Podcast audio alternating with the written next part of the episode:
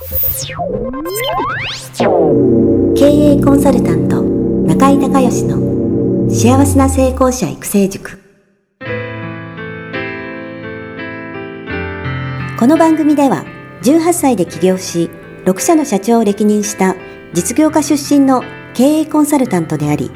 自ら経営塾を主催する中井孝義がこれまでに1200人以上の経営者の方々の経営相談人生相談に答えてきた。脳科学心理学とマーケティングを活用した独自のノウハウでビジネスと人生のバランスの取れた幸せな成功の実現をお手伝いします。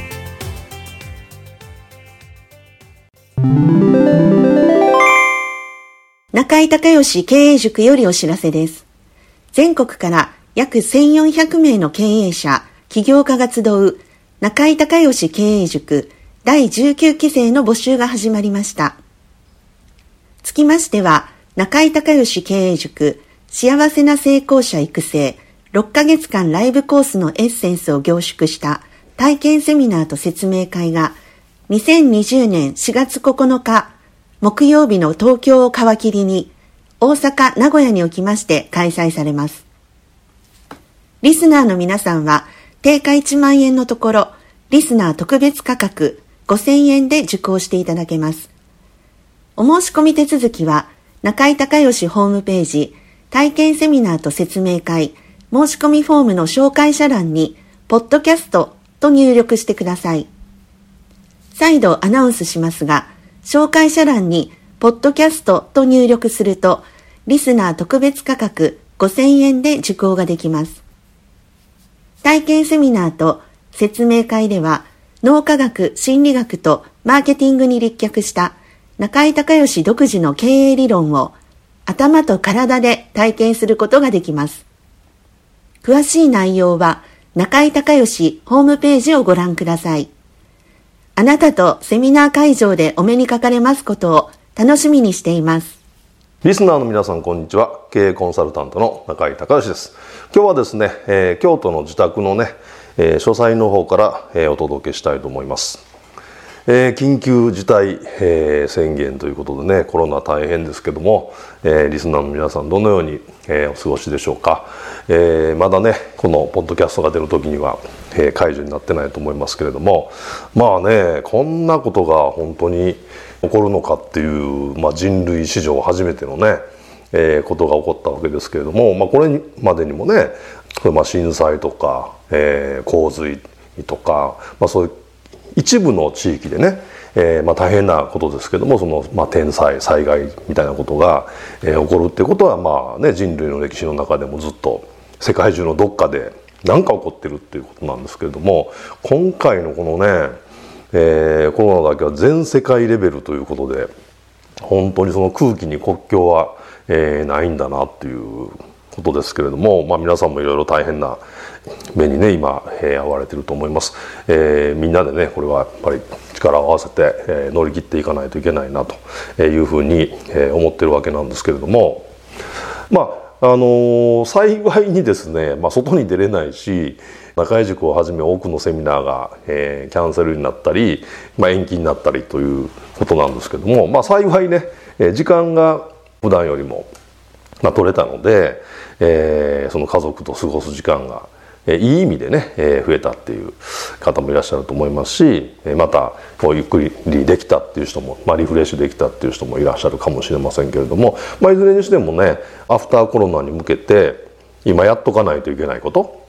えー、まあ、やるべきことっていうのを、まあ、やっぱりやっとかないといけないなというのがね、えー、思ってるわけなんですけれども、まあ、このね、えー、コロナが終わってでちょっと社会が落ち着いたら、えまあ、何が起こるかっていうとまあ、あの政治の世界では多分法整備が、えー、行われますよね。大体そういうなんか大きなことがね震災とか災害とか起こるとその後まあその対策ね再発防止、えー、いろんなことをね検討されたりそれからまあ法整備ですよね。法律がその時に非常に対応できるっていう。今回のね緊急事態宣言も法的効力はないので要請になってますよね。だから他の国みたいにロックアウトっていうことにできてないわけですからまあ、それとねあの安倍さんと小池さんがかわいそうだなと思ったのは、オリンピックがあったんでねあれ最後の最後まで、あの、まあ、引き延ばさないと、まあ、開催国としてはね自分のところからやめるっていうのはやっぱ具合悪いですからね、えー、っていうところでその対応が遅れたことが、えー、この拡散が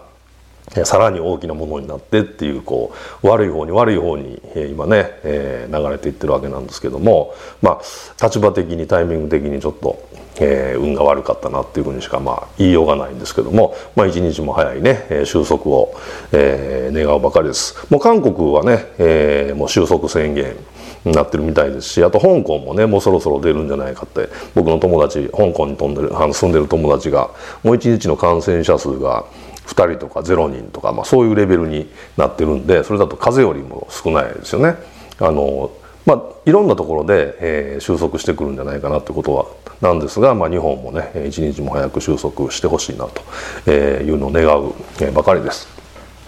でまああのアフターコロナでいうと一番変わるのは、まあ、働き方ですよね。で今回多くの方が、えー、テレワークということで自宅からえー、パソコンやスマホで仕事を、まあ、するということでこれが意外とあのいい意味であのそれでも会社回るんだなっていうもう毎日毎日ね毎朝毎朝あの満員電車に乗って、えー、何時間もかけて東京の、えー、オフィスに通ってっていうような方たくさんいらっしゃいますけども、まあ、そうじゃなくてもできるんだってことがもう分かったしそれからその時差、えー、出勤ですよね。通勤もだからみんながみんな揃って朝の9時からせーので、え会社にいないといけないみたいな毎日毎日ね、えー、ってこともないなくても大丈夫だってことも分かったでしょうしでそもそもあのセールスの人なんかね、えー、毎日会社行く必要ないじゃないですか。だからこれ昔から僕いいなと思ってたんですけどソニー生命さんね。ソニー生命さんできた時から月曜日の朝9時だけ全体ミーティングがあってあとはもう直行直帰なんですね。で用事があったらある程度になったらあの秘書の人がつがつくので、えーまあ、やってくれるみたいな。あのでそのセールスの人は本当にセールスだけにですね、えー、専念するっていう、えー、これも20年以上前からこのね働き方なわけなんですけども僕はもう本当に全ての会社のセールスの人はあの業種問わずそういうふうにされたらいいんじゃないかなっていうふうに、えー、思ってます。えー、それとまあ今回ね、えー、もう一つズームですよねだからセミナーが、えー、リアルで、ね、人がたくさん集まってはいけないということでリアルで行えないので、えーと、ズーム、えー、セミナーがね、えー、まあ今やもう主流 この期間ねえー、リアルでやってるとこほとんどないと思いますからもうズームが主流でもう毎日毎日、まあ、打ち合わせも、えー、ズームですけどいろんなセミナー私のセミナーもそうなんですけど、えー、ズームになっててもうそのパソコンとえーまあ、ズームがね、えー、手放せないというような状態になってるわけなんですけども、まあ、やっぱりアフターコロナで今度逆に言うとそのズームが多くの人が、まあ、使え使うようになったというか使えるようになったそれからこれ私のセミナーの仲間、えー、も言ってましたけどリアルでできないんでズームでやったんだけど、まあ、実際やってみたらそんなに違和感ない。まあ、もちろんねリアルの方がいいに決まってるんですけどもあの、まあ、基本セミナーっていうのはそのコンテンツをねお伝えするってことがメインですからあのそれがしっかりしてれば、まあ、Zoom でも、えーまあ、そんなに言うほどねは問題ないっていうのとあとまあこの影響でね Zoom があのアメリカで Zoom 嵐っていうのが流行って あのパスワードをかけてセキュリティがちょっと今ね厳しくなりましたけどもまあ多くの人がこの、えー、1ヶ月2ヶ月ぐらいでズームを使えるようになったんじゃないでしょうかね。みたいなそういうテクノロジーの問題問題とかね進化もあるしそれからみんながやっぱりこういう時にオンラインで何かやっぱり仕事がビジネスができないかっていうことで、えっと、うちの長女はある金融機関 一部上場企業ですけど金融機関でトップセールスをやってるんですけどもうほとんどセールスはズームだってあの特にね一部上場企業はもうその他の会社の人がを立ち入りを禁じしてるんで、えー、セールスはもう全部ズームだって言ってましたけど、まあ、そういうふうなことにもなるでしょうし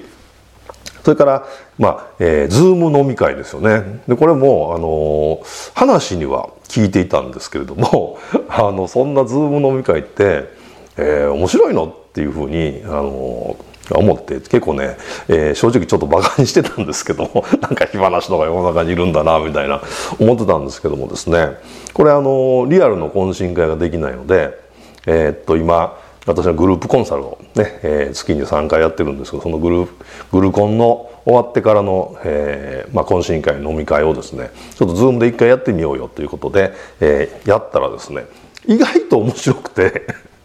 まあ外に出れないし人と話したいっていうもちろんそういうあの欲求があるってこと。がまあ、えー、もう大きいかと思うんですけども。でも意外とねあの面白いなと思ったのが、まあ、10人ぐらいでやってると普通だと、まあ、中井塾やってたら20人とか30人の、えー、単位なんで例えば30人ぐらいだったらテーブル、えー、まあ6つぐらいですよね、まあ、4つとか6つとか。そのグループの中に、えー、私が入ってで2時間なんで30分ずつでテーブル移動してそこの、えー、テーブルの人たちと、えーまあ、1人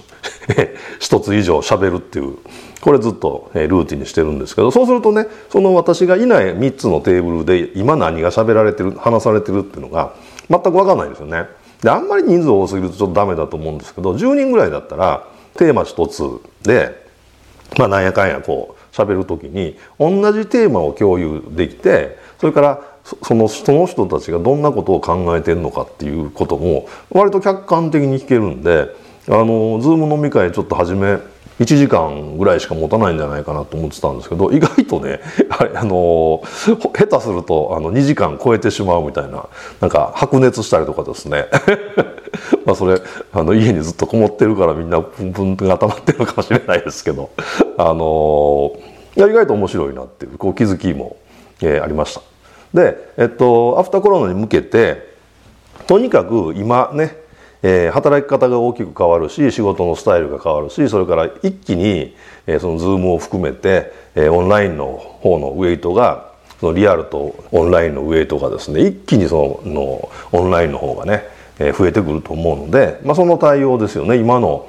コンテンツを、えー、いかにそのオンラインに適用させていくか今のやり方をね、えー、オンラインでやっていくかっていう。これまああのー、中井塾ぐらいのサイズになるとあのちゃんと会場を借りて2 3 0人ねいっぺんにやりますからっていうことになりますけど小さく個人のセッションとか、えー、それから何ていうんですかね小グループでセミナーをとかコンサルグループコンサルやってるみたいな人はもうねズームでやれば移動の時間もかからないし何ていうの会議室高いですからね結構。うちも年間、えー、100万円の単位で、えーまあ、払ってますけどそう経費もいらないしそれ移動時間がねもう今もうミーティングは全部、えー、ズームが主流なんでどっか出かけて会うってことって、えー、もうこの会議についてはこの12年ですかね、えー、めったにもないんですけれどもあのそういう本当のセミナーとかグルコンとかコーチングとかねそういったことがもう全部ズームでできてしまうということでこの、大転換期、えー、仕事もそうだしえー、それからその働き方っていうこともそうだしそれから、えー、ウェブっていうこともそうだし、えー、それから何よりやっぱり今回のことでなんかそのね人はこう、まあ、死ぬんだっていうのは当たり前の話ですけどこんなにその、えー、と死っていうことをね、えー、身近に感じたのは今まで生きてて。えー、あの初めての経験だったのでそうするとやっぱりこの心の在り方とか生き方とか何がね、あの自分は何が大事で、えー、何はいらないんだみたいなことのあの整理がね、えー、皆さんついたんじゃないかと思いますもしついてなければ、えー、それはもうアフターコロナに備えてやっぱり自分の価値観をしっかりと、えー、まあ明確にしてね。でその、えーまあ、若い人も あの年配の方もそうですけどやっぱりいずれは死ぬわけで今若い人もねいずれは亡くなるわけですからね。あのしっかりそういうのを考えてその新しいえ時代をどういうふうに生きていくのかっていうことを考えそして、え次の時代に対する、え準備をね、えやっていくっていうのが、えまあ、最大というか今できることじゃないかなというふうに思います。是非皆さんも、えコロナに負けずに、え頑張っていただきたいと思います、え私も頑張りたいと思います。今日も最後まで聞いていただきましてありがとうございました。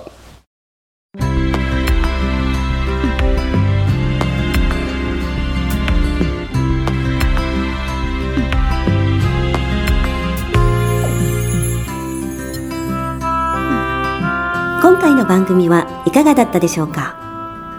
あなた自身のビジネスと人生のバランスの取れた幸せな成功のための気づきがあれば幸いです。